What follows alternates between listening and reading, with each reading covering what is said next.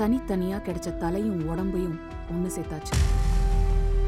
கொலை செய்யப்பட்டது யாருன்னு தெரிஞ்சு போச்சு, கொலை பண்ணது யாருன்னு தெரிஞ்சு போச்சு. செஞ்ச தப்புக்கெல்லாம் இப்படி கொடூரமான சாவுதான் சரியான தண்டனையா? குற்றவாளிகள் தரப்பு நியாயம் என்ன? நீங்க என்ன நினைக்கிறீங்க?